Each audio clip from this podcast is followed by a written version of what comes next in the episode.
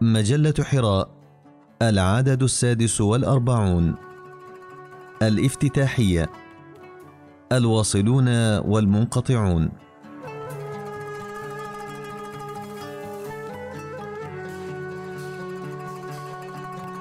يكتب فتح الله جلن في هذا العدد من حراء عن الطرق التي تزدحم بها الدنيا وعن فجاجها وشعابها وعن استقاماتها واعوجاجاتها وعن نورها وظلمائها وينبه المشائين والسالكين المدلجين في الظلم من أن تنزلق أقدامهم على حين غفلة فتأخذهم إلى الطرق الظلامية المرعبة ليتوهوا بين شعابها فتكون نهايتهم مهلكة فتهلك أرواحهم وتقودهم إلى حمأة الانحطاط والرذيلة والتردي في وديان الأهوال فتنقطع بهم السبل وتصدهم عن هدف الوصول إلى الدرجات العلى التي تسمو بهم إلى عالم الأبدية والخلود.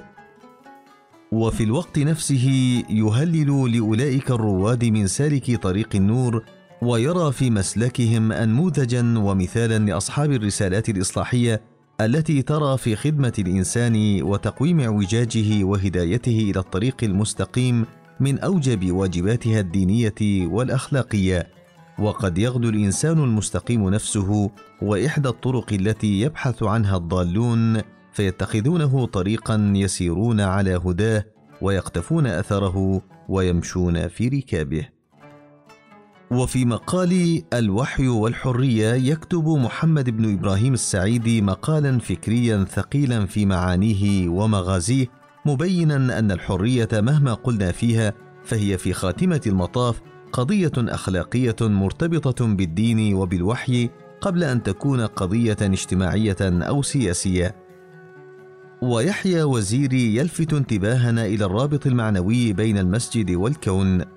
وأكثر ما يتجلى ذلك في المساجد العثمانية التراثية التي صممت بناياتها للتعبير عن هذا الرابط بين الكون بمشاهده الرائعة والمسجد المقام للصلاة فيرى المسلم في المشاهد الكونية آيات بينات على الخالق العظيم الذي يسجد له ويقوم بعبادته.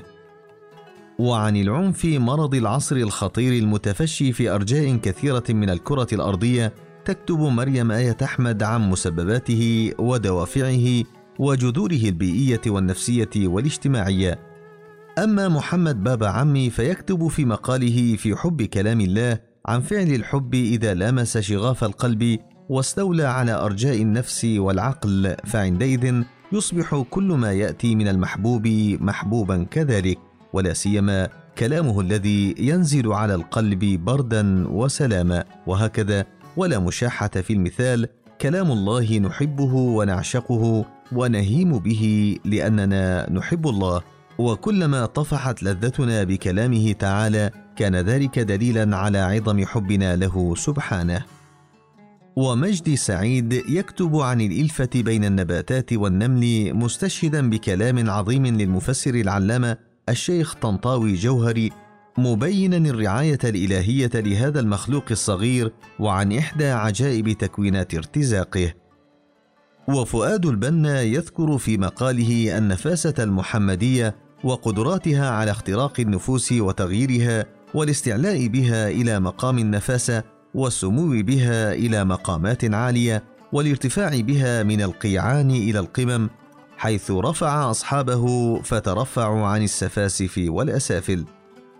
أما أديب الدباغ فيكتب متوجعا في مقاله الخروج من زمن التيه واصفا إياه بأنه بدع من الأزمان بافتقاده لقيم الحق والعدل والجمال وأنه زمان التيه والضلال عن حقائق الحياة والوجود ومعرفة الله تعالى واللجوء إليه والسجود بين يديه.